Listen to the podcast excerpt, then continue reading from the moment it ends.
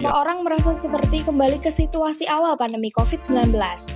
Berbagai ketidakpastian muncul, terlebih angka kasus COVID-19 pun semakin naik Tribuners. Nah, salah satu penyebab stres ini adalah karena banyaknya berita duka akibat COVID-19. Jadi kita uh, setiap lihat handphone, setiap lihat berita, pasti selalu ada kabar duka dari keluarga atau dari kerabat dekat atau mungkin dari kalangan artis juga banyak ya Tribuners. Nah, hal ini nih tanpa disadari ini uh, memicu stres pada diri kita di tengah-tengah masa PPKM ini juga ya Tribuners. Nah, meluangkan waktu jeda dan memilih sumber informasi terpercaya menurutnya dapat menjadi cara untuk mengatasi stres yang memungkinkan dirasakan di situasi PPKM darurat ini. Menurut Pusat Pengendalian dan Pencegahan Penyakit Amerika Serikat atau CDC, stres termasuk di situasi pandemi seperti saat ini dapat memunculkan sejumlah respon. Seperti yang pertama ada rasa takut, marah, sedih, khawatir, mati rasa hingga frustasi. Uh, yang selanjutnya ada perubahan dalam nafsu makan, energi, atau ketidaktertarikan pada ini ya, yang biasanya kita suka terus kita jadi nggak suka kayak gitu contohnya. Jadi nggak mood, pokoknya gitu Tribunars. Terus selanjutnya ada kesulitan berkonsentrasi atau membuat keputusan.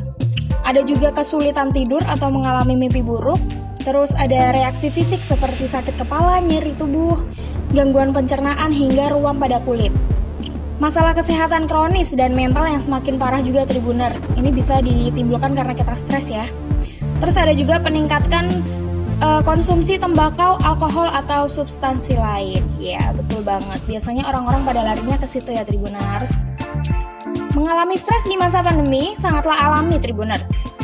Namun, stres yang berkepanjangan dan berlebihan bisa berkembang menjadi burnout atau depresi. Untuk itu, penting untuk mengenali stres yang kita alami dan mengelolanya agar tidak terjadi berkepanjangan.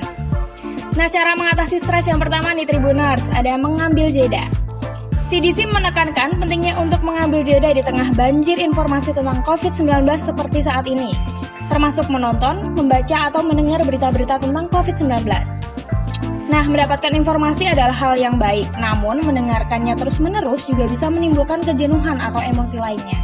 Ini bener banget Tribuners, jadi kalian emang harus healing ya dari berita-berita yang membawa-bawa kematian angka COVID-19 karena itu kayak kayak mengintai kita terus gitu loh Tribuners. Jadi sebaiknya kalian harus pinter-pinter memilih informasi di dalam sosial media. Gitu. Terus yang kedua ada merawat tubuh kita. Cobalah lebih mempedulikan kondisi tubuh kita. Perhatikan apakah ada bagian-bagian tubuh yang terasa sakit atau tidak nyaman. Kita bisa mulai mengenal kondisi tubuh kita dengan melakukan meditasi atau latihan kesadaran. Nah, itu adalah contoh ini ya, positive vibes-nya ya Tribuners. Buat kita ada di rumah di tengah-tengah masa PPKM, kita juga harus mementingkan kondisi tubuh kita sendiri. Karena kan kita banyak gabutnya di rumah uh, selain itu kita juga buat menghindari rasa stres. Jadi kita harus paling enggak kita mempedulikan diri kita sendiri. Jangan sampai kita mempedulikan orang lain tapi diri kita yang keteteran nggak kerawat kayak gitu.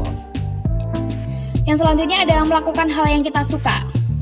Nah, bahkan para orang-orang sukses sekalipun punya cara masing-masing dalam mengatasi stres.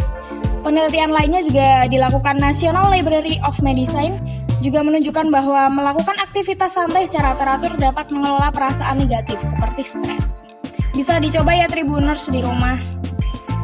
Yang selanjutnya ada terhubung dengan orang lain. Nah, ini di masa PPKM biasanya kan kita ketemu orang lain. Terus kita biasanya ngobrol-ngobrol, nongkrong-nongkrong.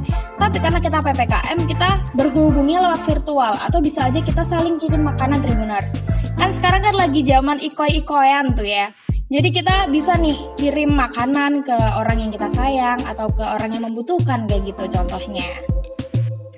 Yang selanjutnya ada kontrol hal yang kita bisa Tribunars. Nah, ingatlah bahwa tidak semua hal yang kita bisa itu bisa kita kontrol gitu karena termasuk banyak hal yang membuat kita takut dan cemas itu adalah situasi di tengah pandemi ini ya benar banget. Menurut mental health kita bisa menyusun sebuah perencanaan untuk mulai mengelola hal apa aja yang bisa kita kontrol dan tidak. Jadi kalian harus bisa memiliki rencana rencana baru. Setelah PPKM ini kalian harus bertindak apa aja untuk uh, bisa mengembangkan diri kalian. Itu jauh lebih positif Tribuners daripada kita cuman tidur tiduran di rumah cuman nggak tahu mau ngapain di rumah ngeplay ngeplay apa gitu.